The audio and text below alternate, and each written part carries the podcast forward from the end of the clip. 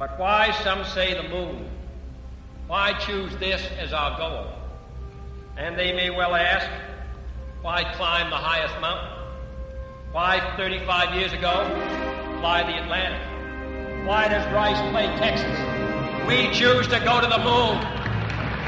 We choose to go to the moon in this decade and do the other things. Not because they are easy, but because they are hard. Because that goal will serve to organize and measure the best of our energies and skills. Because that challenge is one that we're willing to accept, one we are unwilling to postpone, and one we intend to win, and the others too.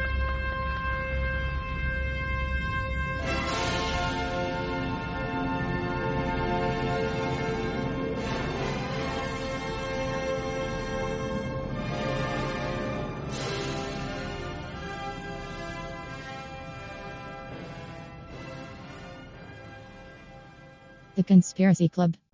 Γεια σας φίλες και φίλοι και καλώς ήρθατε σε άλλο ένα επεισόδιο της Λέσχης των Συνωμοσιών. Γιώργο, πώς είσαι σήμερα, μέσα στην καραντίνα; Σαν πέρασε μια μέρα, Δήμου μου, που ξεκινήσαμε μέσα στην καραντίνα την προηγούμενη. Τρία επεισόδια τη βδομάδα, τρία επεισόδια τη μέρα. Πάλι τα ίδια.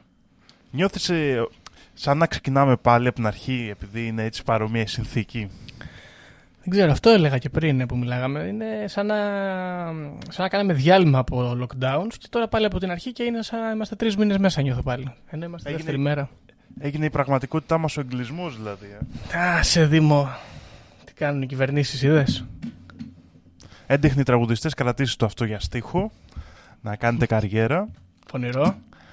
Και κοίτα να δεις, τώρα πάλι που είμαστε κλεισμένοι μέσα, να ακούτε φίλοι και φίλες ακροατές, αβέρτα, Conspiracy Club, να ζητήσετε να έρθετε καλεσμένοι, να κάνουμε επεισοδιάκια μαζί, να μας πείτε εδώ τις δικές σας τρελές ιδέες.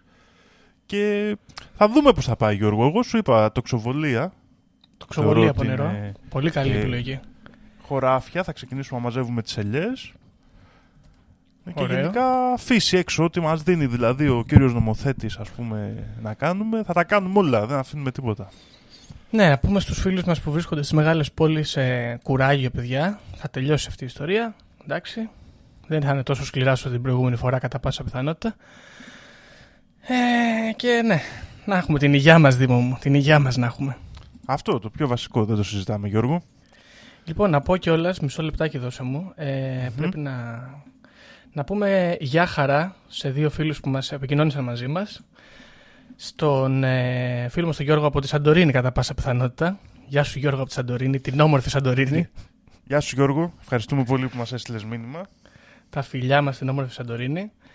Και στη φίλη την Κάτια, αν δεν κάνω κάνω λάθος. Ε, γεια χαρά Κάτια. Ε, λοιπόν, θέλω να σε ρωτήσω κάτι κι εγώ Δήμο τώρα, μιας και με ρώτηκες για τα lockdowns, να πούμε και για κάτι άλλο της επικαιρότητας, πολύ σημαντικό που ταλανίζεται η κοινωνία με αυτό το ζήτημα αυτές τις μέρες. Παγκόσμια μπορεί κάποιος να πει. Bachelor βλέπεις, βλέπεις μου είπες. Βλέπω, ναι, βλέπω βιντεάκια στο YouTube. Δεν βλέπω την εκπομπή. Εντάξει, καλά κάνεις. Ε, έμπαινες, Bachelor. Δεν τρελαίνομαι ρε φίλε, δεν μ' αρέσει πολύ αυτός ο τύπος. Δεν ξέρω. Ε, Όχι, όχι, δεν κατάλαβες. Με παρεξήγησες. Ενώ θα συμμετείχες στο Bachelor. Α, σαν... ε, τώρα θα σου πω. Σα- σ- να είμαι εγώ bachelor ή να είμαι κάποια ως από τους διαγωνιζόμενους, ας πούμε. Αυτό θα ήταν η επόμενη ερώτηση. Αν έμπαινες, ποιο θα προτιμούσες; Ναι, δεν ξέρω να σου πω την αλήθεια. Κοίτα, σαν διαγωνιζόμενος πιστεύω θα, ήταν, ε, θα μ' άρεσε.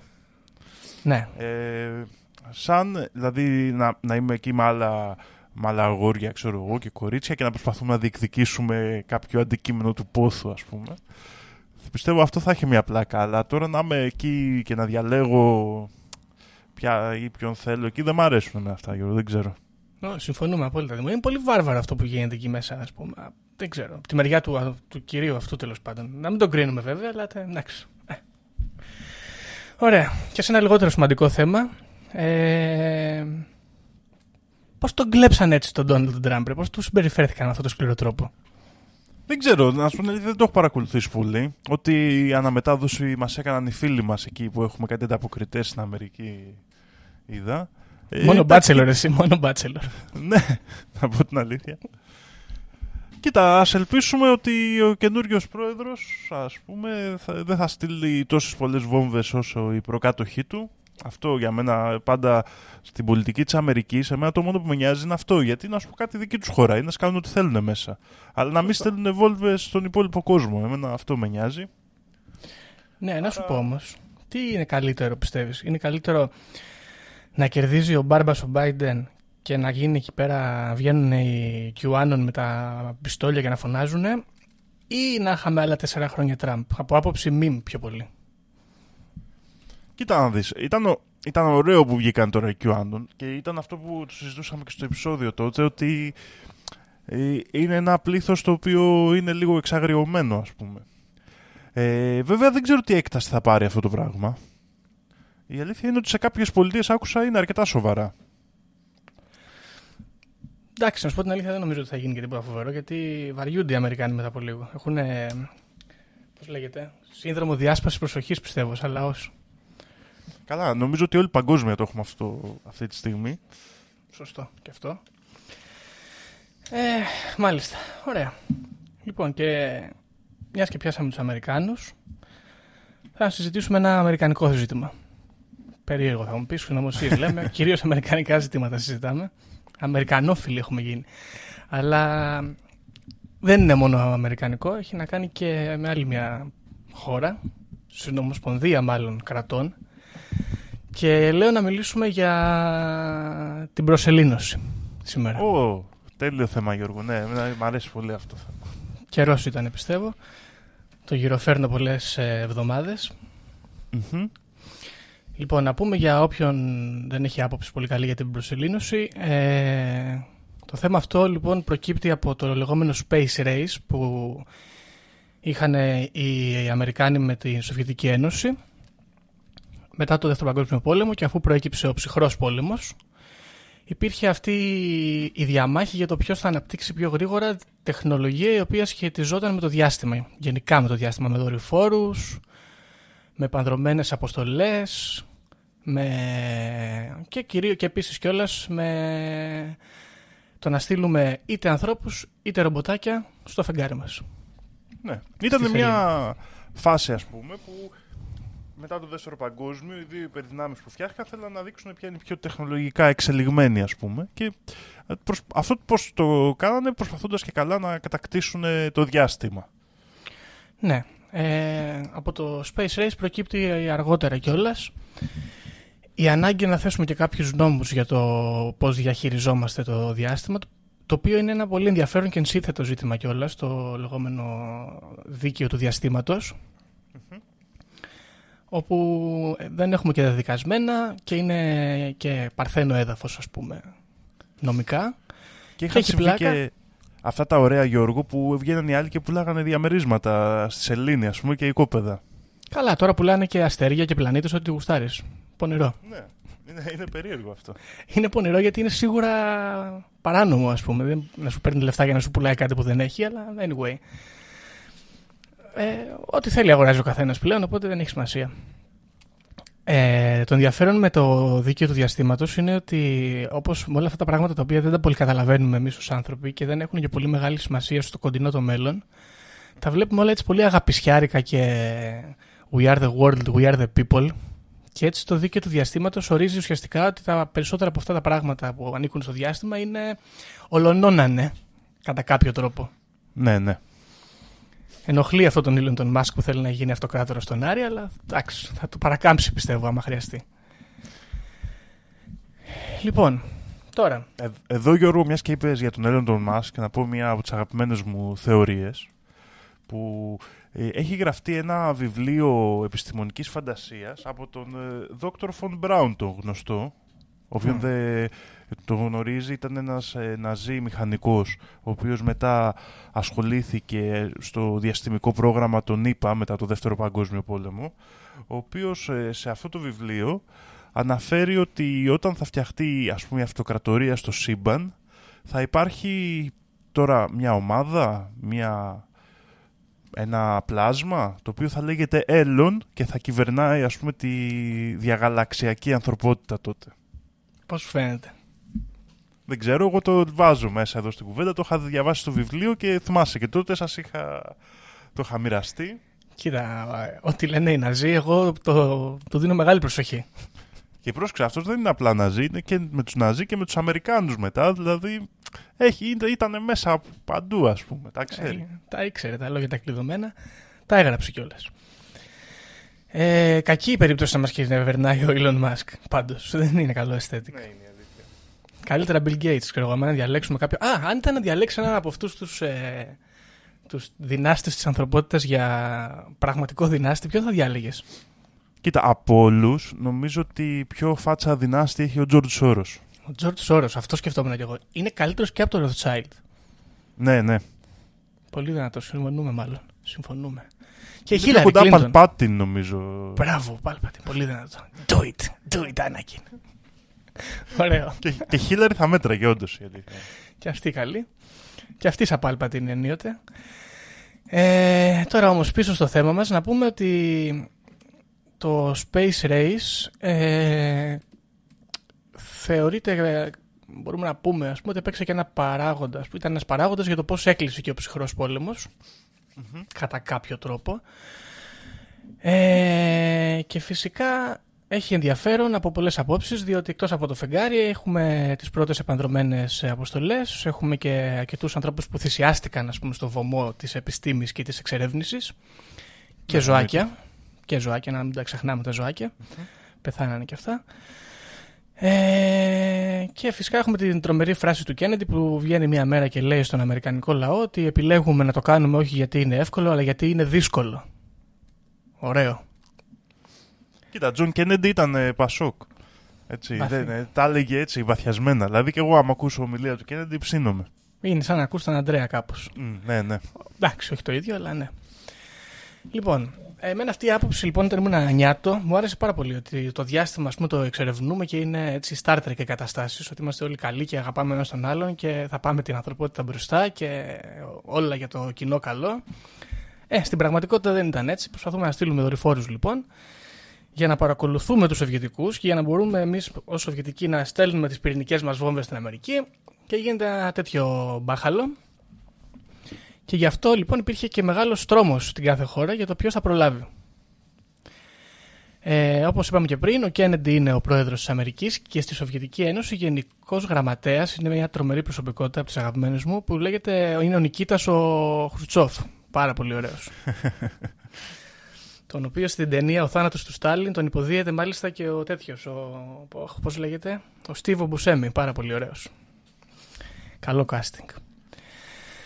Τώρα, ε, την, ε, αυτό που θα εξετάσουμε εμείς σήμερα περισσότερο είναι οι αποστολές που κάνανε οι Αμερικάνοι για να πάνε στο φεγγάρι. Θα κάνουμε μια πολύ πολύ σύντομη αναδρομή στις πρώτες ανα, ε, αποστολές και μετά θα συζητήσουμε το Moon Landing το ίδιο. Βασικά αυτή που θα μας απασχολήσει κυρίως είναι το Apollo 1. Γενικά η, το πρόγραμμα το οποίο ε, αφορούσε το Space Race περισσότερο ήταν το Apollo Program. Το Apollo ήταν κυρίως για πανδρομένες, δεν ήταν αποστολές; Ναι, αλλά μέσα στο Apollo Program, ε, στο budget του ας πούμε, υπάρχουν και αποστολές οι οποίες δεν είχαν να κάνουν με ανθρώπους και είχαν να κάνουν με μηχανήματα ή με απλούς πυράβλους οι οποίοι στελνόντουσαν και να γίνουν δοκιμές για το τι πύραυλο μπορούμε να στείλουμε. Είναι ένα μεγάλο πρόγραμμα γενικά, το οποίο να πούμε ότι κόστισε περίπου 30 δις στην Αμερική τότε. Πολλά λεφτά γενικά.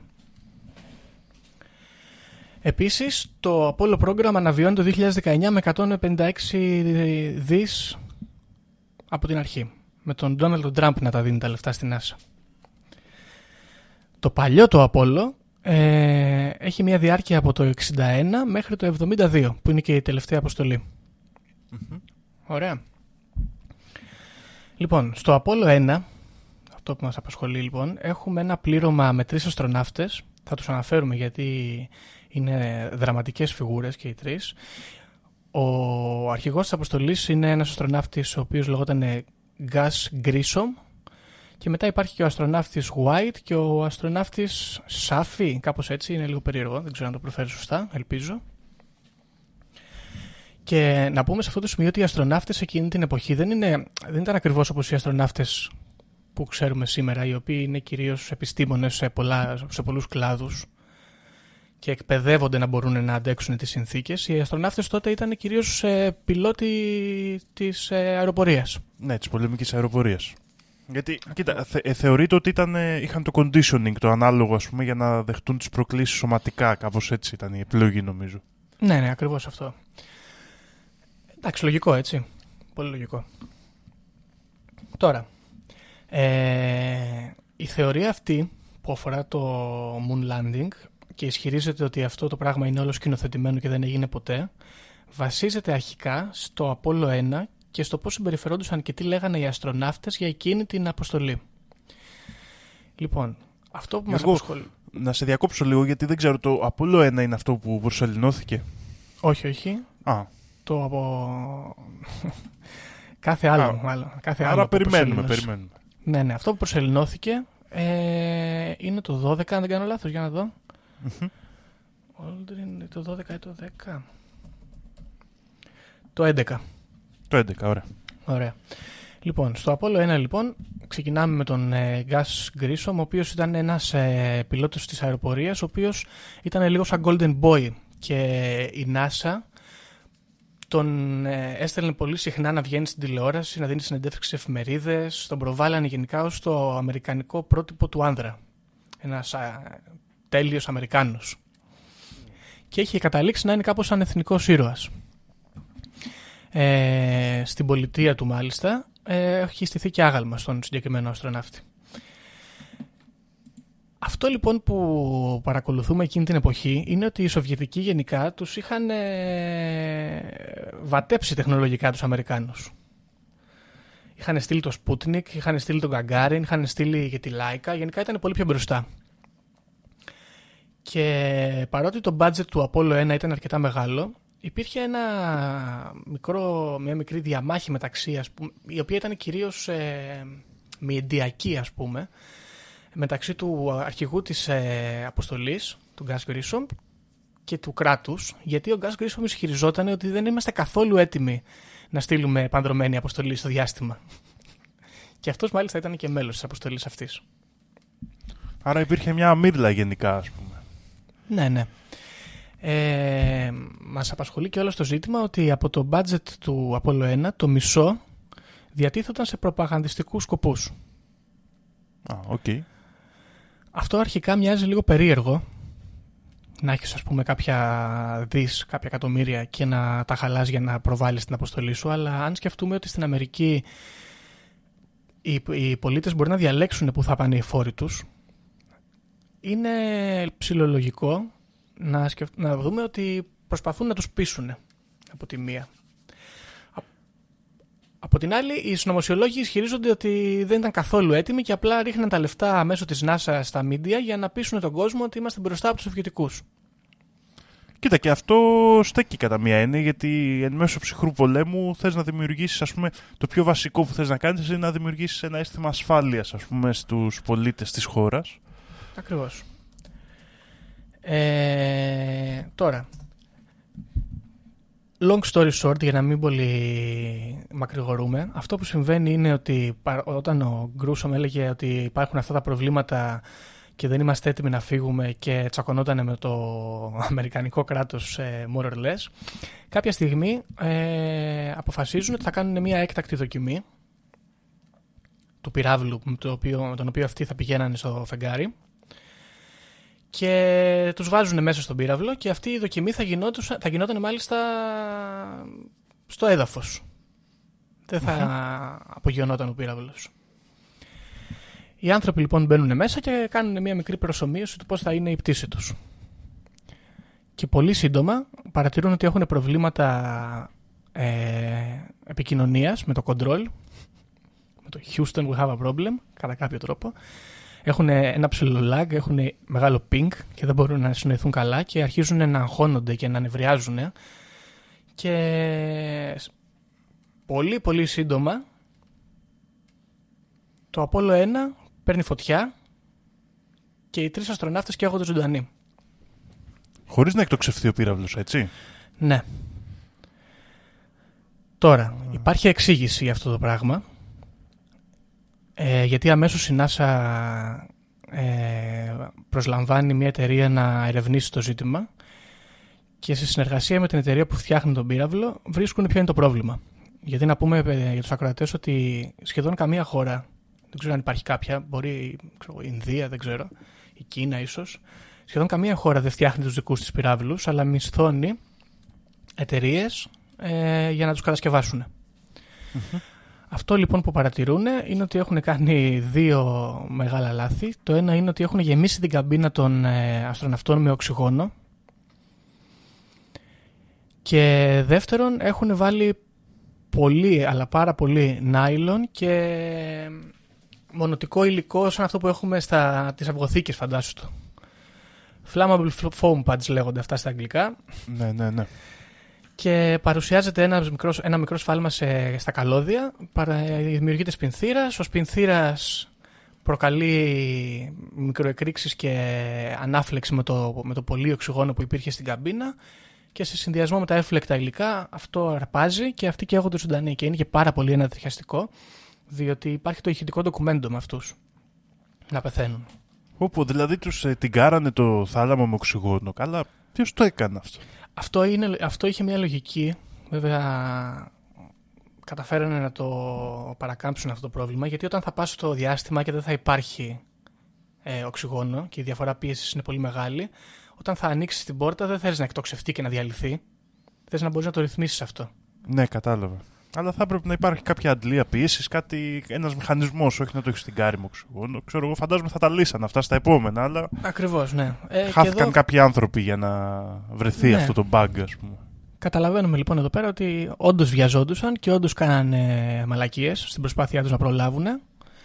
Και στην πραγματικότητα δικαιώνεται και ο Γκάς Γκρίσομ, ο οποίος δικαιώθηκε με τη ζωή του κιόλας, με το κόστος της ζωής του. Ναι, είναι μετά θάνατον που λέμε. Ναι. Οι συνωμοσιολόγοι εδώ λοιπόν που ασχολούνται με την ιστορία αυτή ισχυρίζονται ότι αυτό το πράγμα δεν είναι καθόλου τυχαίο αλλά αυτό που έκανε η NASA και η κυβέρνηση είναι να βγάλει από την ε, μέση τους αστροναύτες αυτούς οι οποίοι γκρινιάζανε και προπαγανδίζανε ουσιαστικά ότι είμαστε πολύ πίσω από τους Σοβιετικούς και δεν είμαστε καθόλου έτοιμοι να πάμε στο διάστημα ακόμα. Ε, να κάνω ένα σχόλιο εδώ. Κοίτα, ε, δεν ήταν πολύ καλός τρόπος να τους βγάλει από τη μέση με το να κάνει μια αποτυχημένη δοκιμή. Ναι, αλλά μήπως το έκανε για να μπορεί κάποιος να φέρει το αντιπιχείρημα που μόλις έφερες; Ναι, εντάξει, θα μπορούσε. Άμα σκέφτονται τόσο, σε τόσο βάθος τώρα, εντάξει. Μήπως είναι μέτα; Τέλος πάντων, ε, οι άνθρωποι αυτοί λοιπόν πεθαίνουν και πολλά προγράμματα μετά και αρκετό χρόνο φτάνουμε στο Apollo 11 ε, με τους αστροναύτες Neil Armstrong, Michael Collins και Edwin Buzz Aldrin, που είναι γνωστοί, μπορεί να τους γνωρίζουν οι ακροτες που το 69 πλέον ε, εκτοξεύονται και προσελεινώνονται. Να πούμε τώρα σε αυτό το σημείο ότι το 67 ήταν το Apollo 1 και το 69 ήταν το Apollo 11. Έχουν δύο χρόνια διαφορά. Λοιπόν, ε, Τώρα υποθέτω ότι θα έχετε δει φωτογραφίες, μπορεί να έχετε δει και βίντεο, θα έχετε ακούσει και ηχητικά ντοκουμέντα και quotes από όλη αυτή την ιστορία της προσελήνωσης. Ένα μικρό βήμα για, το... για μένα, ένα μεγάλο βήμα για την ανθρωπότητα. Η φωτογραφία του γης από το φεγγάρι με το quote του ε, Neil deGrasse Tyson που λέει ότι πήγαμε στο φεγγάρι όχι για να ανακαλύψουμε το φεγγάρι αλλά για να ανακαλύψουμε τον πλανήτη μας και άλλα τέτοια ρομαντικά. Αλλά εδώ υπάρχουν κάποιοι άνθρωποι οι οποίοι λένε ότι δεν πήγαν ποτέ και όλα αυτά γίνανε σε ένα στούντιο κάπου στο Hollywood με σκοπό να κερδίσουμε ουσιαστικά το Space Race από τους Σοβιετικούς και να πούμε ψέματα στον Αμερικανικό λαό. Οι άνθρωποι λοιπόν που αναπτύσσουν αυτή τη θεωρία είναι, είναι ένας που το ξεκινάει και λέγεται Bill Casing ο οποίος είναι συγγραφέας και αργότερα εμφανίζεται κι άλλος ένας, ο οποίος είναι και αυτός συγγραφέας και ντοκιμαντερίστας και λέγεται Bart Sibrel. Είναι αυτοί οι δύο. Νομίζω ότι και οι δύο ζουν. Α, ο πρώτος έχει πεθάνει, ήταν και μεγάλος, ε, πέθανε 82 χρόνια από φυσικά αίτια. Δεν έχουμε κάτι περίεργο εδώ, απλά πεθάναν οι άνθρωποι. Πέθανε ο ανθρωπο Λοιπόν, γιατί πιστεύεις Δήμο εκτός από το Space Race ότι μπορεί κάποιος να σκαρφίστηκε μια κινηματογράφηση μιας προσελήνωσης. Κοίτα να δεις, ε, υπάρχουν πάρα πολλοί λόγοι, έτσι. Δηλαδή, ε, παραδείγματος χάρη, εγώ έχω ακούσει από έτσι, οπαδούς της επίπεδης γης ότι το σκαρφίστηκαν για να δείξουν ότι η γη είναι στρογγυλή, ας πούμε. Μπουμ, ορίστε. Ένα, ένα επιχείρημα που έχω ακούσει, ας πούμε, εγώ στην πραγματική ζωή, λέω. Μμ. Ε, Σωστά. δεν μπορώ να σκεφτώ διάφορους λόγους. Γενικά είναι... ε, η Αμερική κέρδισε μια ανωτερότητα τότε, ας πούμε. Ναι. Εδώ Γενικότερα. επίσης έχουμε και την άποψη ότι αυτό το πράγμα όλο έγινε σαν ένα publicity stunt από τη μεριά της κυβέρνησης γιατί ταυτόχρονα με το Space Race υπήρχε και ο πόλεμος στο Βιετνάμ και προσπαθούσαν να αποπροσανατολίσουν τον κόσμο για να... γιατί ο πόλεμος στο Βιετνάμ ήταν γενικά πολύ αντιδημοφιλής από ένα σημείο και έπειτα ειδικά και θέλανε να απεμπλακούν από αυτόν αλλά ο- με τους όρους τους και τη χρονική στιγμή που θέλανε και ταυτόχρονα να μην έχουν και το, την κοινωνική κατακραυγή ας πούμε οπότε σκηνοθετήσανε αυτό για να τονώσουν το πατριωτικό τους πνεύμα και να τους κάνουν να ασχολούνται με κάτι άλλο. Να Λογικό. πάρουν λίγο δικαίωμα να ασχοληθούν με το Βιετνάμ, ας πούμε, κάπως έτσι. Ναι. Και φυσικά υπάρχει και η κλασική ιδέα που λέει ότι πίσω από όλο αυτό είναι η NASA η οποία προσπαθεί να αυξήσει το budget της και σκαρφίζεται διάφορους ψεύτικους επιστημονικούς λόγους για να πάρει περισσότερα χρήματα από το budget της Αμερικής, του κράτους. Ε, και δεν είναι έτσι. Το, το, 60, δι- το 60 που ξεκινάει το Space Race και το Apollo πρόγραμμα δεν είναι και λίγα τα 30 δις, έτσι. Πολλά λεφτά. Τώρα, αυτό που θα κάνουμε Δήμο, γιατί αυτό με απασχολεί εμένα κυρίως και με πολλές συνωμοσίες, είναι να πάρουμε ένα-ένα τα επιχειρήματα τα οποία θεωρούν ότι αποδεικνύουν μάλλον ότι όλο αυτό είναι ψέματα και να δούμε αν μπορούμε να τα κάνουμε debunk. Ναι. Οκ. Για να δούμε. Καταρχάς έχουμε φωτογραφίες πολλές, πάρα πολλές φωτογραφίες, τις οποίες έβγαλαν οι αστροναύτες. Ο πρώτος που κατεβαίνει από το σκάφανδρο αυτό το οποίο τους, μετά, τους πήγε εκεί πέρα, ε, φωτογραφίζεται να κατεβαίνει. Και το ερώτημα είναι, ποιος φωτογραφίζει τον πρώτο αστροναύτη που κατεβαίνει στη σελήνη; Ε, ο κάμεραμαν. Σωστά. Εκτός από τον κάμεραμαν όμως αν θέλουμε να είμαστε η NASA τι θα λέγαμε; Ότι έχουν βάλει κάποιο, ξέρω εγώ, ένα σίδερο και κρατάει μια κάμερα μακριά ή κάτι τέτοιο. Και ξαναεπιστρέφει και κατεβαίνει. Ναι. Θα μπορούσε. Θα μπορούσε να το κάνουν έτσι. Αλλά στην πραγματικότητα αυτό που λένε είναι ότι υπάρχει ε, ρομποτάκι εκεί, Μμμ. με το οποίο κάνανε και δουλειές και φωτογραφίζει τους αστροναύτες να βγαίνουν. Εύκολα αυτό ας πούμε το καταρρύπτουν. Ε, άλλο πρόβλημα που προκύπτει από τις φωτογραφίες είναι ότι σ- υπάρχουν ε, βράχοι και σημεία στη σελήνη, αντικείμενα μάλλον στη σελήνη, τα οποία φωτογραφίζονται και όλα παρουσιάζουν πάνω τους ένα, ένα C, το γράμμα C.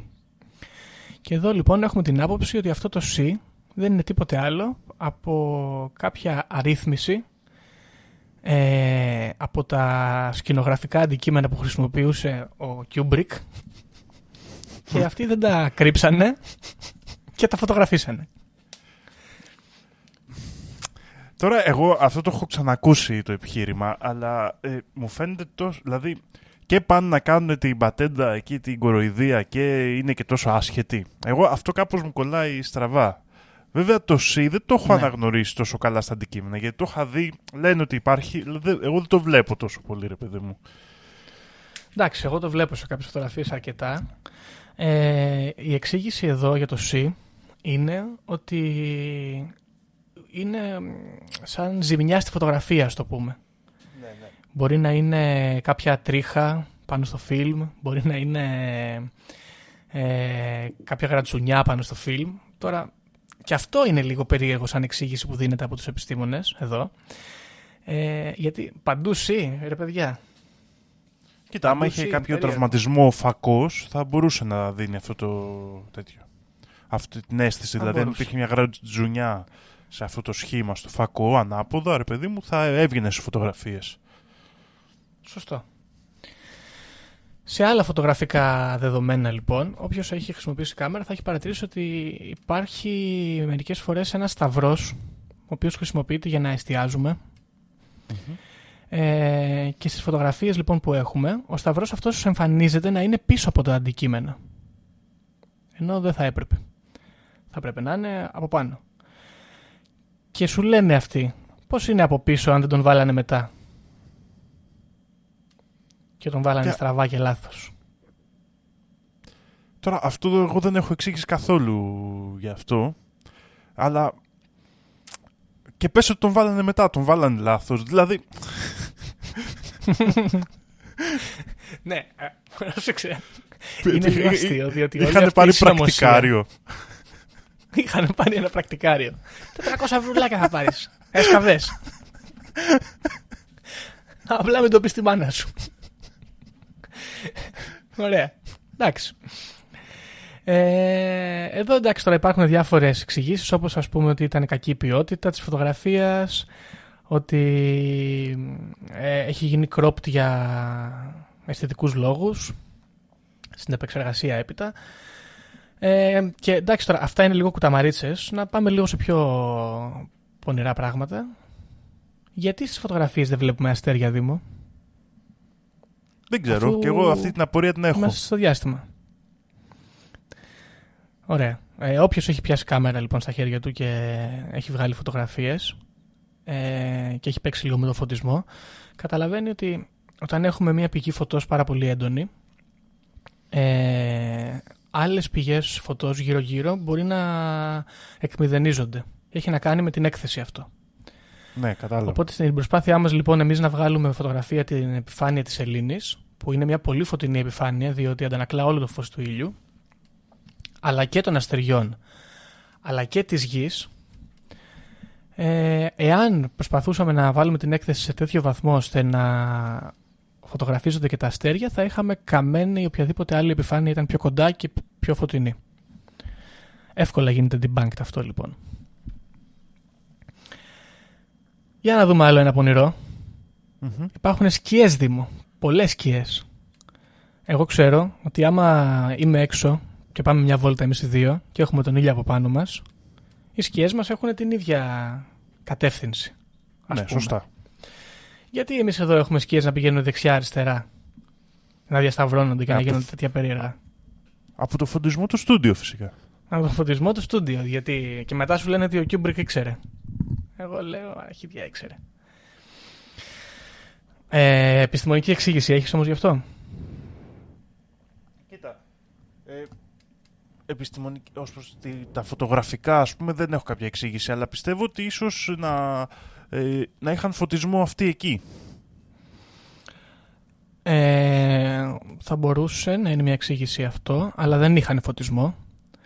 Και η εξήγηση που δίνεται και είναι λογική είναι ότι στο φεγγάρι, λόγω έλλειψης ατμόσφαιρας, αλλά και επειδή η βαρύτητα είναι πάρα πολύ χαμηλή και η σκόνη της Ελλήνης αιωρείται ας πούμε γύρω-γύρω, υπάρχουν πάρα πολλές, όπως είπαμε και πριν, πηγές φωτός έντονες, οι οποίες ε, καθώς περνάνε μέσα από τη σκόνη αυτή μπορεί να αλλάζουν και κατευθύνσεις και να διαχέονται διαφορετικά και γι' αυτό το λόγο μπορεί να έχουμε διαφορετικές σκιές. Δεν είναι όπως στη γη ας πούμε, που έχουμε από πάνω μας τον ήλιο και μία αντανάκλαση και σώσαμε. Οπότε είναι πιο σύνθετο εδώ το ζήτημα του φωτισμού. Τώρα εδώ, εγώ δεν θυμάμαι ακριβώς την εικόνα για να δω λίγο πόσο διαφορετικές είναι οι σκιές για να πω άμα στέκει αυτό το επιχείρημα ή όχι. Γιατί θα περίμενες ας πούμε να γίνεται μια διαφορετική διάχυση του φωτός αλλά άμα ήταν ας πούμε κάθετα οι, οι σκιές ε, εντάξει δεν θα ήταν πολύ πιθανό να συμβαίνει αυτό. Άρα οπότε δεν μπορώ να εκφραστώ σε αυτό το κομμάτι. Ωραία. Ε, βέβαια οι σκιές δεν είναι τόσο τρελές να πούμε σε αυτό το σημείο, αλλά εντάξει. Ε, λοιπόν, ε, τώρα εκτός από τα φωτογραφικά και σκηνογραφικά ζητήματα έχουμε και κάποια τεχνολογικά θέματα τα οποία αφορούν την προσελήνωση και οι φίλοι μας αυτοί οι δύο ισχυρίζονται ότι για τεχνολογικούς λόγους δεν θα μπορούσαμε να έχουμε πάει στη σελήνη. Ε, αυτά τώρα είναι πιο τεχνικά ζητήματα και θα τα κάνω λίγο skip, θα τα αναφέρω απλά. Υπάρχει ας πούμε μια ιδέα που λέει ότι το φιλμ ή οι αστροναύτες οι ίδιοι ή ακόμα και ο εξοπλισμός ο υπολογιστικός εξοπλισμός που έχουμε λόγω της ε, ακτινοβολίας ή των ε, ζωνών Van που δημιουργούνται στη γη λόγω του μαγνητικού πεδίου ή ακόμα και λόγω της θερμοκρασίας που υπάρχει στην, ε, στο φεγγάρι ε, θα καταστρέφονταν και οι αστροναύτες θα ψινόντουσαν ζωντανοί. Ακόμα θα υπήρχαν και solar flares, τα οποία συμβαίνουν πολύ συχνά, εκρήξεις ας πούμε στον ήλιο, οι οποίες θα τους ψήνανε πάλι. Ε, τώρα όσον αφορά το film, το διαστημόπλιο και το υπολογιστικό σύστημα, η απάντηση είναι ότι πρώτα απ' όλα οι ζώνες Van Allen δεν είναι τόσο επικίνδυνες για τους υπολογιστές μας και επίσης το φιλμ και το επανδρομένο αυτό σκάφος ήταν προστατευμένο και χτισμένο με τέτοιο τρόπο ώστε να τους ε, προστατεύει. Και εδώ η αλήθεια είναι ότι δεν μπορούμε να φέρουμε και αντιπαραδείγματα ή να αρνηθούμε ή να συμφωνήσουμε ακόμα, διότι δεν έχουμε και πολύ καλή άποψη για το τι τεχνολογία μπορεί να είχαν. Ναι. Να πούμε όμως ότι υπάρχει ένας αστροναύτης στην ε, σημερινή εποχή ε, ο οποίος έχει μείνει στο διάστημα, σε τροχιά στη γη, στο διάστημα, στο Διεθνή Διαστημικό Σταθμό, ένα χρόνο ο άνθρωπος. Και αυτός μάλιστα έχει και ένα δίδυμο αδελφό, ο οποίος έμεινε και αυτός αστροναύτης και αυτός έμεινε πίσω στη γη. Και όταν επέστρεψε από το διάστημα, τους κάνανε τεστ στους δύο αυτούς οργανισμούς που είναι πολύ ίδιοι, για να δούνε πώς επέδρασε το διάστημα πάνω του και αυτός είχε 52 καρκίνους, παραμορφώσει τα κόκαλα, το, το αίμα του ήταν χάλια, η καρδιά του δεν δούλευε καλά, γενικά καταστράφηκε. Αλλά έμεινε και ένα χρόνο εκεί πάνω, Ε, μετά έχουμε διάφορες άλλες ιδέες, όπως ας πούμε ότι κυματίζει η σημαία. Ναι, αυτό είναι από τα αγαπημένα μου εμένα. Πώς σου φαίνεται; Ε, κοίτα, θέλω να πιστέψω ότι στη Σελήνη δεν ε, κυματίζουν οι σημαίες και το κάνουν οι Αμερικάνοι για να φαίνεται τέλειο. Αλλά δεν ξέρω επιστημονικά, δεν το έχω μελετήσει. Δηλαδή θα ήθελα όμως να είναι αλήθεια, να είναι η βάση της συνωμοσία. Να είναι η βάση της συνωμοσία και το κυματισμό της σημαίας. Για αισθητικούς λόγους. Ναι, και οι Αμερικάνοι, ας πούμε, να, να χάσαν το παιχνίδι και να, να το κάνανε το λάθος απλά επειδή θέλανε να φαίνεται τόσο ωραίο, ας πούμε, να κυματίζει η σημαία στο διάστημα. Έτσι, από ε, αισθητικό πατριωτισμό, ας πούμε. Ναι, ναι, ναι. Εντάξει, εδώ λοιπόν όμως η απάντηση είναι ότι αυτή η σημαία είναι τοποθετημένη σε αυτό το κοντάρι το οποίο έχει σχήμα γάμα, δηλαδή έχει το κάθετο και ένα οριζόντιο στην κορυφή, στο οποίο είναι περασμένο το... η σημαία τους, ε, η οποία σημαία μάλιστα είναι και διπλωμένη και στραπατσαρισμένη και γι' αυτό το λόγο επειδή δεν υπάρχει και βαρύτητα, ε, η σημαία έχει αυτό το σχήμα απλά, είναι τσαλακωμένη και μένει έτσι. Δεν κυματίζει. Ότι δεν κυματίζει ουσιαστικά, απλά είναι το σχήμα της έτσι. Απλά είναι το σχήμα της ακριβώς. Λογικό είναι και αυτό σαν απάντηση. Ε, εντάξει, διαλέγει ο καθένας. Και τώρα εδώ έχουμε και κάποια άλλα ζητήματα, όπως ας πούμε πώς είναι δυνατόν Δήμο να αφήνει ολόκληρο αποτύπωμα ένας αστροναύτης με την πότα του και πολλά χρόνια μετά αυτό το αποτύπωμα να μένει εκεί πέρα; Γιατί υπάρχει ακόμα το αποτύπωμα; Ή να μην αλλάζει ρε παιδί μου μετά από κάποιο διάστημα. Εγώ, αν πάω και πατήσω τώρα με το πόδι μου στην άμμο και μετά φύγω, μετά από λίγο θα έχει αλλοιωθεί αυτό το πράγμα στην άμμο. Ναι, η πραγματικότητα είναι ότι δεν κρατάνε τόσο πολύ τα χνάρια, ας πούμε, αλλά τώρα αυτό έχει να κάνει με το έδαφος και την ποιότητα του εδάφους της Σελήνης, τα οποία δεν ξέρω πάρα πολλά, να πω την αλήθεια. Μπράβο, πολύ σωστό αυτό που λες. Και η απάντηση λοιπόν εδώ είναι ότι επειδή δεν υπάρχουν. Ε, ε δεν υπάρχει αέρας και τριβές μεγάλες, η άμμος στη σελήνη, τα πετρώματα αυτά, οι κόκκι τους δεν είναι έτσι στρογγυλεμένοι όπως είναι η άμμος στη δική μας, στη γη, αλλά είναι πιο ποντερή σαν σχηματισμός. Και αυτό την κάνει να παραμένει στο ίδιο σχήμα περισσότερο, γιατί αυτά ενώνονται και σφινώνουν, ναι, ας πούμε, καλύτερα. Έχει πιο σταθερή δομή, ας πούμε, σαν ε, στερεοσκοπικά κάπως. Ακριβώς. Τώρα, εδώ έχουμε ένα το οποίο, ας πούμε, εμένα με προβληματίζει. Να πω την αλήθεια. Γιατί ας πούμε ο αστροναύτης ο οποίος ζυγίζει πολύ, έτσι. Έχει ολόκληρο σκάφανδρο, είναι αρκετά βαρύ αυτό το πράγμα που φοράει. Αφήνει αποτύπωμα με την πότα του. Αλλά ολόκληρο διαστημόπλαιο που προσγειώνεται δεν αφήνει αποτύπωμα; Εδώ είναι ζήτημα αυτό. Γιατί δεν έχουμε αποτύπωμα του διαστημοπλοίου λοιπόν; Η απάντηση εδώ λέει ότι το διαστημόπλαιο αυτό ζήγιζε πάρα πάρα πολύ όντως, αλλά ζήγιζε πάρα πολύ στη γη και ζήγιζε και πάρα πολύ γιατί είχε καύσιμα. Πολλά από αυτά τα καύσιμα καταναλώθηκαν, γιατί η αλήθεια είναι ότι το μεγαλύτερο βάρος το οποίο φέρουν τα οχήματα αυτά είναι το καύσιμά τους. Ε, πολύ μεγάλο μέρος των καυσίμων αυτών καταναλώθηκε και έτσι ήταν πολύ πιο ελαφρύ στη σελήνη, ακόμα πιο ελαφρύ λόγω της βαρύτητας. Εντάξει, δεν μπορώ να θεωρήσω όμως ότι είναι πιο ελαφρύ από έναν αστροναύτη και το σκαφανδρό του. Πώ σου φαίνεται όμως η ιδέα ότι ο αστροναύτης όταν περπατάει ασκεί δύναμη ενώ ας πούμε το, σκα, το σκάφος αυτό προσγειώνεται πιο ομαλά; Ωραία, συμφωνώ σε αυτό, αλλά το σκάφανδρο κάποια στιγμή δεν έφυγε. Το σκάφανδρο έφυγε. Άρα εκείνη τη στιγμή δεν άσκησε πίεση για να φύγει. Το σκάφανδρο άσκησε πίεση για να φύγει. Να δούμε. Είδες, σιγά σιγά υπάρχουν κάποια πράγματα που άμα είχαμε κάποιον πιο ειδικό μπορεί να απαντούσε, αλλά εμείς εδώ δεν είμαστε τόσο ειδικοί και μπορεί, δεν μπορούμε να απαντήσουμε. Ε, τώρα, έχουμε και κάποιες βλακίες ιδέες, οι οποίες απλά τις αναφέρω για να δείξουμε λίγο ότι είναι, κατ' εμέ είναι λίγο πρόχειρη αυτή εδώ η συνωμοσία. Όπως ας πούμε ότι υπάρχει ασυνέπεια στο transmission και στο χρόνο του μεταξύ αστροναυτών και γης. Ότι γίνεται πολύ γρήγορα ας πούμε. Ναι. Ε, αλλά εδώ οι απαντήσεις που δίνονται είναι ότι αυτά τα transmission έχουν γίνει, ε, τα στοιχεία που δίνονται μάλλον από τους συνωμοσιολόγους είναι απλά λάθος. Και αυτό μπορεί να το παρατηρήσει ο καθένας. Ε, ή ας πούμε ότι δεν μπορεί να δουλέψει το σύστημα air conditioning που είχαν οι στολές των αστροναυτών χωρίς πίεση. Και εδώ η απάντηση δίνεται πάλι ε, ότι μάθε πώς λειτουργεί ας πούμε, το σύστημα του σκαφάνδρου του φοράει ο αστροναύτης και μετά μίλα. Ε, τι γίνεται εδώ; Μπορεί να δουλέψει μόνος σε, μπορούσε να δουλέψει μόνος σε, στο vacuum του διαστήματος, στο σύστημά τους. Ναι, κατάλαβα. το ζήτημα την, εδώ με είναι την πίεση αυτή. ότι η αλήθεια είναι ότι και κάποιος σχετικός να είναι και φυσικός ή οποιοδήποτε επιστήμονας, από τη στιγμή που δεν έχουμε τα στοιχεία, δηλαδή δεν ξέρω πόσο εύκολο είναι να βρεις, ας πούμε, χώμα από τη σελήνη να μελετήσεις. Δεν έχουμε τους, τα μηχανήματα για να τα μελετήσουμε. Δεν έχουμε τις στολές. Αυτά είναι λίγο θεωρίες που δυστυχώς ε, μπορούν να φτιαχτούν πολλές θεωρίες συνωμοσίας πάνω σε αυτά, αλλά δεν μπορούν ξέρεις, να στηριχτούν πολύ βαριά. Ναι, σωστό είναι αυτό.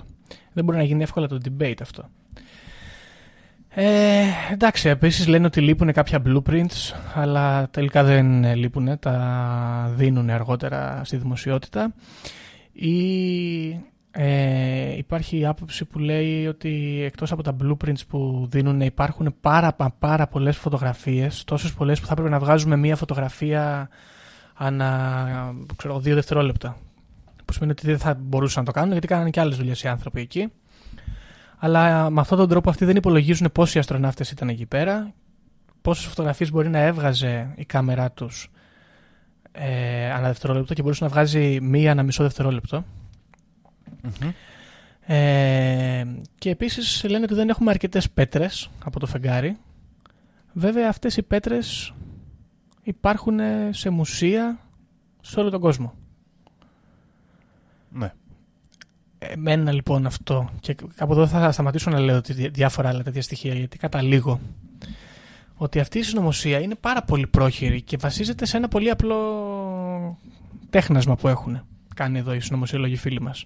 Σου πετάνε αληθοφανή πραγματάκια τα οποία έχουν επιστημονική εξήγηση που πρέπει να έχεις εφαρμοσμένες ε, θετικές επιστημονικές απόψεις για να τα απαντήσεις κυρίως και βασίζονται πάρα πολύ στο γεγονός ότι θες να πιστέψεις. You want to believe είναι μάλλον για μένα αυτή η θεωρία συνωμοσίας είναι ορισμός του I want to believe. Κοίτα να δεις Γιώργο, θα σου πω. Ε, αρχικά υπάρχει λόγος για να γίνει, για να είναι η πραγματικότητα όπως λένε οι συνωμοσιολόγοι. Υπάρχει. Υπάρχει, το ναι. κίνητρο εδώ. Ναι, υπάρχει το κίνητρο. Έτσι. Άρα αυτή η συνωμοσία βασίζεται, δηλαδή αυτό το I want to believe που λες, που ισχύει, βασίζεται στο γεγονός ότι υπάρχει λόγος για τον οποίο κάποιος θα μπορούσε να το σκηνοθετήσει όλο αυτό το πραγμα Άρα ξεκινάνε από εκεί. Νομίζω αυτό είναι το κύριο επιχείρημα, ας πούμε, του τι συμβαίνει. ταυτόχρονα όλη αυτή η μυστικοπάθεια που γενικά υπάρχει με την εξερεύνηση του διαστήματος, δηλαδή υπάρχει η NASA που αυτή έχει τα στοιχεία και δεν, δεν υπάρχουν πολλοί ας πούμε, ανεξάρτητοι ερευνητές που μπορούν να έχουν πρόσβαση ακόμα και σήμερα σε αυτά τα στοιχεία. Ε, δημιουργεί μετά ακριβώς αυτό το χώρο στον οποίο ο καθένας μπορεί να λέει το μακρύ του και το κοντό του ακόμα και αν δεν έχει καμία σχέση. Μπορεί να είναι συγγραφέας ή παπάς ή medium και να έχει άποψη ας πούμε για το... σε φυσικά θέματα, σε επιστημονικά θέματα. Οπότε σε αυτό το κομμάτι όντως και εμένα μου φαίνεται πρόχειρη ας πούμε η συνωμοσία. Βέβαια, εμένα μου φαίνεται πολύ πονηρό που η NASA κάθισε και απάντησε point to point σε όλες αυτές τις κατηγορίες. Κοίτα, η αλήθεια είναι ότι η NASA δεν απαντά point to point σε αυτές τις κατηγορίες, απαντά σε κάποιες από αυτές που αφορούν κυρίως τον τρόπο λειτουργίας της και υπάρχουν μετά διάφοροι άλλοι ανεξάρτητοι οι οποίοι ε, αποδεικνύουν το αντίθετο. Ας πούμε έχουν κάνει ολόκληρο πρόγραμμα οι Mythbusters ε, που λέγεται Debunking the Fake Moon Landing, κάπως έτσι. Γνωστά ε, τσιράκια του συστήματος θα πω εδώ. Καλά, ναι, από τη μία μέρα στην άλλη σε όλα τα δίκτυα, σε όλο τον πλανήτη να τους παίζουν. Τέλος πάντων. Ε, επίσης υπάρχει ένας γνωστός ε, αστροφυσικός έτσι, που κάνει εκλαγευμένη επιστήμη και καλός κιόλας, τον συμπαθώ, που λέγεται Phil Plate, ο οποίος έχει ασχοληθεί πολύ με, τα, με τις συνωμοσίες του διαστήματος και να τις κάνει την bank. Ε, οπότε τα περισσότερα από αυτά τα στοιχεία εδώ που έχουμε σαν απαντήσεις δίνονται από ανεξάρτητους, από τρίτα Ε, α, να πούμε κιόλας ότι υπάρχει και ένα πολύ ενδιαφέρον. Το Fox, το κανάλι το αγαπημένο μας, ε, έχει προβάλει διάφορα ντοκιμαντέρ τα οποία ε, είναι υπέρ της συνωμοσίας και έχει κάνει και ένα πρόγραμμα στο οποίο αριθμούσε και ασχολούταν με θανάτους 10 αστροναυτών και 2 πολιτών, απλών πολιτών, οι οποίοι σχετίζονταν με επανδρομένες πτήσεις στο διάστημα ε, προσπαθώντας να αποδείξει ότι αυτές, αυτή η θάνατη ήταν ε, ένα, μια συγκάλυψη οργανωμένη από το κράτος. Και έχουμε, έχουμε και τα ονόματά τους και για παράδειγμα εδώ θα αναφέρουμε ας πούμε ότι ο Theodore Freeman και ο Elliot C και ο Charles Bassett αυτοί οι τρεις είναι ε, πιλότοι μαχητικών οι οποίοι σχετίζονταν με επανδρομένες ε, αποστολές στο διάστημα. Ε, ο ένας πέθανε καθώς εκτινασόταν από το μαχητικό του αεροσκάφος όταν πέσανε πουλιά πάνω στο αεροσκάφος και σκοτώθηκε καθώς έπεφτε. Αυτό που πάει και στη θεωρία με τα πουλιά, ότι είναι drone. Μπράβο ρε Δήμο, μπράβο ρε Δήμο. Είδες, παίρνει ο άλλος τους γλάρους, τους δίνει τις συντεταγμένες, πάνε αυτοί μόνοι τους, πέφτουν στο αεροσκάφος, σκοτώνεται ο Φρήμαν. Ο Έλιο Σι και ο Τσάρλι Μπάσετ σκοτώνονται μετά από πτώση του αεροσκάφους τους λόγω κακού καιρού. Φαίνεται πολύ γενικό και ύποπτο εμένα αυτό. Δηλαδή ολόκληρο, ολόκληρη NASA δεν ήξερε τι καιρό κάνει, ας πούμε, τέλος πάντων.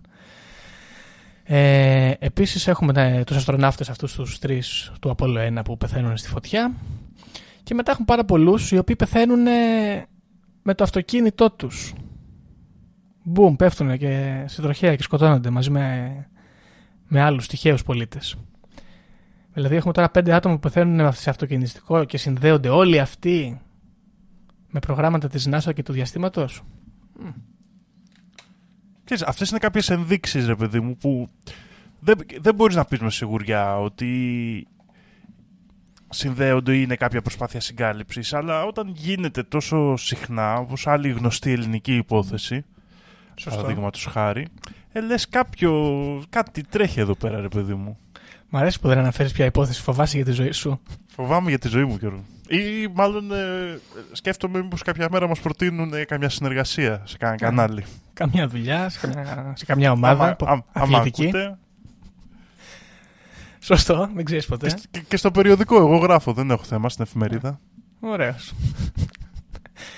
Μπράβο, ρε Δημό. Πουλά και την ψυχή σου να πούμε.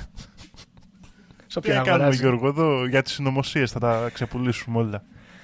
Λοιπόν, ε, τώρα έχουμε κάποια ενδιαφέροντα σκηνικάκια. Ο πρώτος από αυτούς τους δύο συνωμοσιολόγους, ο Bill Kasich, έχει γράψει τα βιβλία, έχει κάνει ομιλίες ε, και γενικά είναι ψηλό down to earth, ας πούμε, η παρουσίαση που κάνει. Δεν ενοχλεί ο άνθρωπος. Απλά βγαίνει και τα λέει. Μμμ. Okay. Και το κύριο του επιχείρημα είναι ότι ήταν και μέλος του ναυτικού, ας πούμε, και ήξερε αυτός από αυτά. Ναι, είχε μια από μέσα γνώση, ας πούμε. Ακριβώς. Ε, ο δεύτερος όμως, ο Μπαρτ Σίμπρελ, ο οποίος είναι τρομακτικός τύπος, ε, ο ντοκιμαντερίστας, έχει κάνει και ντοκιμαντέρ το οποίο μπορείτε να βρείτε και στο Netflix να δείτε. Έχει μια πάρα πολύ ωραία ε, σύντομη συνομιλία με τον ε, Buzz Aldrin. Τον έχεις δει ποτέ τον Buzz Aldrin πώς είναι τα μούτρα του; Ναι. Τώρα που είναι- Τώρα που είναι μεγάλος μας ενδιαφέρει περισσότερο. Ναι.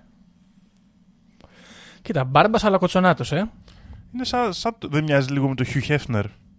Ναι, αλλά σε πιο γυμνασμένο ας πούμε. Ναι, στο πιο ντούκι.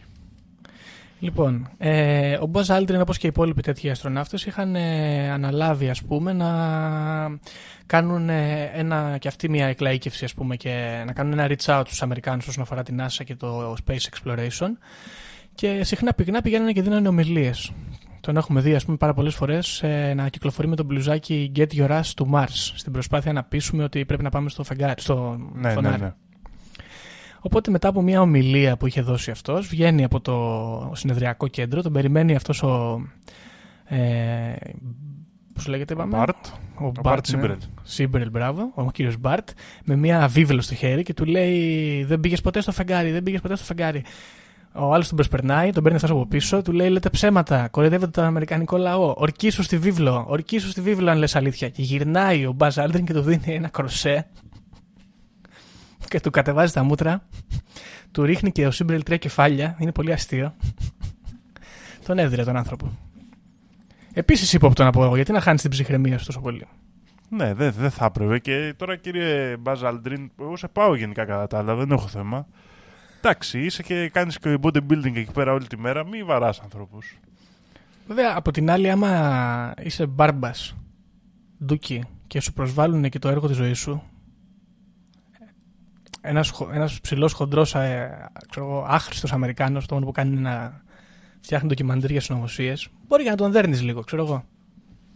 Κοίτα, για να κάνουμε τώρα εδώ και το δικηγόρο του διαβόλου, μετά ο κύριος Άλντριν ε, τα πήρε πίσω τα πράγματα Ζήτησε και συγγνώμη. ε. έλεγε, και έλεγε ότι ο Σίμπρελ ε, τον, είχε, τον κρατούσε από το λαιμό στον τοίχο Ψέματα! και Υπάρχει καλά, βίντεο. Ναι, και ήθελε ήθελε να του πει ότι ήταν. ε, Ήταν Σε αυτοάμυνα. Ας πούμε, σε αυτοάμυνα. Βέβαια, ο Σίμπρελ και του δίνω τα respect εδώ. Δήλωσε μετά ότι ο Άλντριν έχει ωραία μπουνιά και ήταν και γρήγορη, δεν πρόλαβα να δω τίποτα. Του έδωσε τα respect δηλαδή. Σαν... Έτσι, για, το, για, το, για τη χωριάτικη που του κατέβασε. ναι, ναι, ναι. Του του είπες δηλαδή, του έδωσε τα respect, ρε παιδί μου. Δηλαδή, Εντάξει, μου ωραίος. έπαιξες. Ωραίος, μου την έφερες. Εντάξει, ωραίο. Ωραία αυτή λοιπόν η, η διαμάχη που είχαν οι σύντομοι. Καλά περάσανε. Ε, Όταν ε, η- ξέρεις, ε, ο χώρος των συνωμοσιών περνάει στη, στο φυσικό κόσμο, ρε παιδί μου, στις φάπες. έτσι είναι, Μ' αρέσει στο δρόμο. εμένα αυτό. Στο δρόμο. Στον δρόμο θα λυθούν. ε, Στα πεζοδρόμια Τα άλλες με τις θέματα. διαφορές μας. Μπράβο. λοιπόν, και μετά εντάξει έχουμε και τον Kubrick, να κάνουμε μια μικρή αναφορά στο Kubrick. Ε, οι συνωμοσιολόγοι εδώ διαλέγουν τον Kubrick ως ε, σκηνοθέτη του Moon Landing γιατί είχε κάνει την Οδύσσια του Διαστήματος που ήταν ε, εντάξει φοβερή ταινία για την εποχή της και πολύ spacey και accurate σε κάποια πράγματα. Οπότε είπε ο Kennedy, Α, αυτός εδώ ξέρει να κάνει για το διάστημα, αυτόν θα πάρουμε. Δεν θα μας καταλάβουν ε, που ασχολείται με διαστημικές ταινίες. Αυτόν, εδώ, τον περίεργο. Κοίτα, κάπου είχα δει ένα site και θα προσπαθήσω να το βρω, ρε Γιώργο, αλλά δεν είμαι σίγουρος. Που έκανε μια ανάλυση αισθητικά στην Οδύσσια του διαστήματος, ξέρεις, τα καρέ και λοιπά, σε σχέση με το Moon Landing. και έβγαινε τώρα παρόμοιο. Ναι, τώρα έχω πάρα πολλά χρόνια να το δω αυτό το site, οπότε δεν ξέρω καν αν θα το βρω, δεν έχω ιδέα που ήταν. Αλλά ήταν ένα μεγάλο άρθρο που είχε φωτογραφίες, ξέρεις, έκα- έκοβε τα καρέ, τις αποστάσεις, τέτοια πράγματα, τελείως κινηματογραφικά ας πούμε, και έδειχνε ότι μοιάζει τελικά και ότι θα μπορούσε να είναι ίδιο σκηνοθέτη ας πούμε. Ωραία. Άμα το βρούμε, θα το βάλουμε και στα links από Ναι, κάτω. δεν είναι σίγουρος θα το βρω όμως, γιατί αυτή τη στιγμή δεν, την έχω, δεν το έχω καθόλου στο μυαλό μου. Αλλά Οκ. Ε, τώρα εδώ λένε μάλιστα οι συνωμοσιολόγοι ότι ε, ο αδερφός του Κιούμπρικ μπλέκεται με το Αμερικανικό Κομμουνιστικό Κόμμα. Ναι, υπάρχει Αμερικανικό Κομμουνιστικό Κόμμα. Αλλά, αλλά δεν υπάρχει αδερφός του Κιούμπρικ, πώς σου φαίνεται. Παίρνει και αυτό 5%. Ναι, δι- όχι, λιγότερο θα παίρνει λογικά. Αλλά είναι πονηρό που εμφανίζουν άνθρωπο που δεν υπάρχει στη συνωμοσία δεν, τους. δεν έχει αδερφό Κιούμπρικ. Όχι, δεν έχει το Ραούλ, το Κιούμπρικ. Ραούλ κιόλας. Μήπως είναι alter ego του Κιούμπρικ. δεν ξέρω, ρε man, δεν ξέρω. Τι να πω. είναι, ο Στ- είναι Stanley τη μέρα και Ραούλ τη νύχτα. Στο σου πω, κουκουέ ποιο θα- του Αμερικάνικου. Εσύ αν ήσουν α, ο πρωθυπουργός της Ελλάδος και ήθελε να κάνεις fake moon landing για να προσπεράσουμε τους Τούρκους, ας πούμε, στο δικό μας space race, Ναι. ποιον σκηνοθέτη θα έβαζες; Το Χριστόφορο Παπακαλιάτη. Ο Μπαμ, τσακ μπαμ. Δεν έχει μανάδες στο διάστημα. θα, θα βρίσκαμε και μανάδες να βάλουμε. Δεν έχει σημασία. Οικονομίδης, δεν, δεν σ' ξέρω. αρέσει. Δεν ξέρω. Οικονομίδης, ναι. Ω, μαλάκα. Πού είναι ρε μαλάκα, Άλτριν, τα κάψιμα. Πού είναι ρε μαλάκα; Φαίνεται ρε μαλάκα τα κάψιμα. Ψηθήκαμε ρε εδώ μέσα. Σηκωθήκαμε, μαλάκα. Άνοιξε το air conditioner μαλάκα με τους ανεμιστήρες. ναι, όχι, θα γαμούσα αυτό. Τι θα γίνει με τη Mary Buzz; Ωραίο. Αυτό θα ήταν καλύτερο. Ναι, Γιώργο, όχι, έχεις, ε, ε, σου δίνω τα respect, έχεις καλύτερη ιδέα, ναι. Λοιπόν, ε, οκ. Πάνω κάτω αυτό είναι η συνωμοσία του διαστήματος και του landing. Σε αυτό το σημείο να πούμε κιόλας ότι υπάρχει και η άποψη ότι οι Ρώσοι δεν ήταν τόσο μπροστά, παρότι είχαν κάνει πολλές ε, πρωτοπορίες ας πούμε. Ε, οι πρωτοπορίες αυτές δεν ήταν τόσο τεχνολογικές.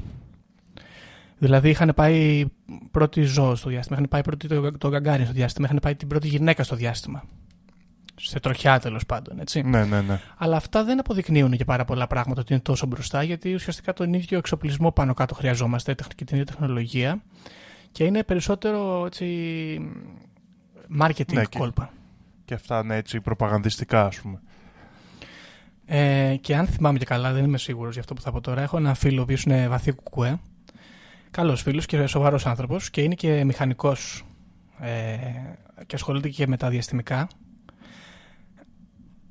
Επιστημονικά εννοώ. Ε, και νομίζω ότι μου είχε πει και αυτός την ίδια άποψη, ότι δεν ήταν τόσο μπροστά η Σοβιετική. Λοιπόν, ε, εν ολίγης, αυτή είναι η συνωμοσία. Δεν έχει πάρα πολλά πράγματα και άλλα. Υπάρχει πολύ υλικό βέβαια να δείτε στο, στο Netflix και στο YouTube. Υπάρχουν ε, βιντεάκια πιο εύκολα από τα άρθρα και τις- τα βιβλία. Ε, να τα δείτε και εσείς μόνοι σας. Να αποφασίσετε μόνοι σας το κάτω-κάτω. Προσωπικά θέλω να πω ότι μου αρέσει η ιδέα ότι είναι ψεύτικο, γιατί μου αρέσει η ιδέα ότι η Σοβιετική ήταν καλύτερη. Αλλά δεν μπορώ ρε μαν να δεχτώ τα επιχείρηματά τους εγώ. Δεν ξέρω. Πολύ πρόχειρη μου φαίνεται αυτή η συνωμοσία. Δεν ξέρω εσύ τι λες. Κοίτα, θα σου πω Γιώργο, ε, είναι από τη μία τα επιχειρήματα συμφωνώ ότι είναι λίγο πρόχειρα. Από την άλλη για μένα το μεγαλύτερο επιχείρημα το οποίο κατά μία έννοια δεν το έχουμε αναφέρει μέχρι στιγμής είναι ότι ωραία στείλαμε το πρώτο επανδρομένο το 69 σήμερα έχουμε 2020 και δεν έχει πάει κανένα άλλο. Ναι, γιατί να πάει όμως; Γιατί να μην πάει; Γιατί κοστίζει πολύ και δεν ε, δίνει πίσω λεφτά. Καπιταλισμός. Ε, δεν, δεν ξέρω, κάπου εμένα αυτό δεν μου στέκει τόσο πολύ. Θέλω να πω γιατί να χαλάει λεφτά η οποιαδήποτε διαστημική υπηρεσία για να στείλει έναν άνθρωπο στο φεγγάρι; Απλά να βγάλει φωτογραφίες, να φέρει καμιά πέτρα, να κάνει κανένα πείραμα και να μην στέλνει δορυφόρους Δεν ξέρω γιατί επικοινωνιακού και παρακολούθησης και οτιδήποτε τέτοιο. το, αυτό το Apollo που καταστράφηκε πάλι για το φεγγάρι δεν πήγαινε ή πήγαινε Ναι. για άλλη διαδικασία; Όχι, όλα τα Apollo ήταν για το φεγγάρι. Ναι, εκείνο που, το επανδρομένο που καταστράφηκε που λέμε το, Το ένα, ναι. που έχει γίνει και ταινία με τον Tom Hanks. Όχι, ρε. Α, α, α, ναι. Το ναι, ναι, 12. οκ. Το, το 12. το είναι. ξαναπροσπαθήσανε. Ε, ναι, αλλά δεν είχε λήξει και το Space Race, έτσι. Έχουν πάει Ναι. με- μετά το Apollo 11, έχουν πάει μέχρι το 17, είναι επανδρομένες οι αποστολές. Και ε, κατέβηκαν στο φεγγάρι κανονικά. Ναι. Α, οκ. Εγώ νόμιζα ότι δεν είχε ξαναπάει άνθρωπος στο φεγγάρι. Sorry. Γιώργο. Και νομίζω ότι έχουν πάει και παίζει να έχουν πάει και άλλες χώρες στο φεγγάρι. Κάτσε να το κοιτάξω αυτό. Αλλά δεν έχουν στείλει ανθρώπους. Ναι, εντάξει, Ε, αυτό είναι λογικό. Για να δούμε. Όχι, μόνο οι Αμερικάνοι έχουν στείλει στο ανθρώπους στο φεγγάρι. Ε, ναι, δεν ξέρω ρε, τώρα αν αυτό είναι πολύ σοβαρό επιχείρημα για να δούμε αν μπορούμε ή όχι να πάμε. Εγώ αν είχα λεφτά δεν θα έστελνα απλά έναν βόλτα στο φεγγάρι. Κοίτα να δεις. Και Ω μετά επιχείρηση ένα να το άλλο- κρίνουμε. Ναι. Έτσι. Α, Ένα άλλο στοιχείο που με πείθει λίγο είναι η μετέπειτα καριέρα του κυρίου Armstrong, Ναι. ο οποίος μετά έγινε καθηγητής στο πανεπιστήμιο και μπλέχτηκε με περίεργες παρέες. Δηλαδή; Ε, άρχισε και έκανε παρέα με κάτι Burroughs, ασχολιόταν με κάτι διάφορους τύπους περίεργους. Συγγνώμη, έκανε παρέα ο Buzz Aldrin με τον Burroughs του συγγραφέα. Όχι ο Buzz Aldrin, ο Armstrong. Ο Armstrong, συγγνώμη, ναι. Έκανε παρέα με τον Burroughs. Ναι, και βρισκόντουσαν εκεί και γενικά τον έχω συναντήσει σε διάφορες περίεργες παρέες και αυτή η μετέπειτα εξέλιξή του εμένα με βάζει σε προβληματισμούς. Ε, καλά, εντάξει, τώρα ηρωίνη θα παίρνανε. Τι πρόβλημα έχεις; Ε, δεν ξέρω τώρα, Γιώργο. Γιατί ε, πάει και παίρνουν τέτοια πράγματα; Συγγνώμη, η, η beat γενιά η καλλιτεχνική είναι, είναι ύποπτη συνωμοσιολογικά; Ε, ναι, δεν είναι. Είναι, γιατί; Ξέρω Δεν εγώ, ξέρω. Ο Γκίνσμπεργκ ήταν χίπης, ο Κέρουακ ήταν, έλεγε ότι υπάρχει συνωμοσία αμερικανική για τον πόλεμο του Βιετνάμ και τα φορτηγά. Να τους στείλουν τάγκ στο Βιετνάμ. ναι, δεν ξέρω εγώ. Μου φαίνονται. Από την άλλη μπάντα μου φαίνονται με αυτοί. Ναι, ρε παιδί μου, αλλά τώρα ο άλλος που έμπλεξε ρε παιδί μου αυτές τις παρέες. Ενώ ήταν ε, πρωτοκλασσάτο Αμερικάνος ήρωας και όλο αυτό το προφίλ που είχε μετά που ήταν έτσι λίγο απρόθυμος γενικά. Δηλαδή δεν το είχε πάρει πολύ πάνω του. Δεν ξέρω αν έχεις δει τον Armstrong μετά στις δηλώσεις του και αυτά. Είναι πάντα. Νομίζω έτσι τον έχουν βγάλει και τα αμερικάνικα media. The reluctant American hero, ας πούμε. Hm. Ε, κάπου δυσκολευόταν, ξέρω εγώ, δεν το είχε πάρει πολύ πάνω του. Ενώ εντάξει, ο Μπάζ Aldrin το είχε πάρει, ας πούμε. Το ήταν πιο, έβγαζε αυτή την περηφάνεια, ας πούμε. Αλλά Πιο ψημένος. Ναι, εντάξει. Από την άλλη, Κοίτα να σου να δεις. ρωτήσω κάτι. Α υποθέσουμε Ναι. ότι είσαι στο στούντιο, εσύ στη Νεβάδα, ξέρω εγώ, που είναι στο Hollywood, όπου θέλεις. Και η δουλειά σου είναι να φέρνεις τα donuts να τρώει ο Kubrick. Στο σετ. Okay. Ναι, ναι. Δεν θα το πεις, ξέρω εγώ, στην γκόμενά σου, ξέρω εγώ, στο, στο φίλο σου, στο, στο θειό σου ότι δουλεύω εκεί πέρα. Ε, κοίτα, Γιώργο, τώρα άμα το δεχτούμε αυτό δεν ισχύει καμία συνωμοσία ποτέ.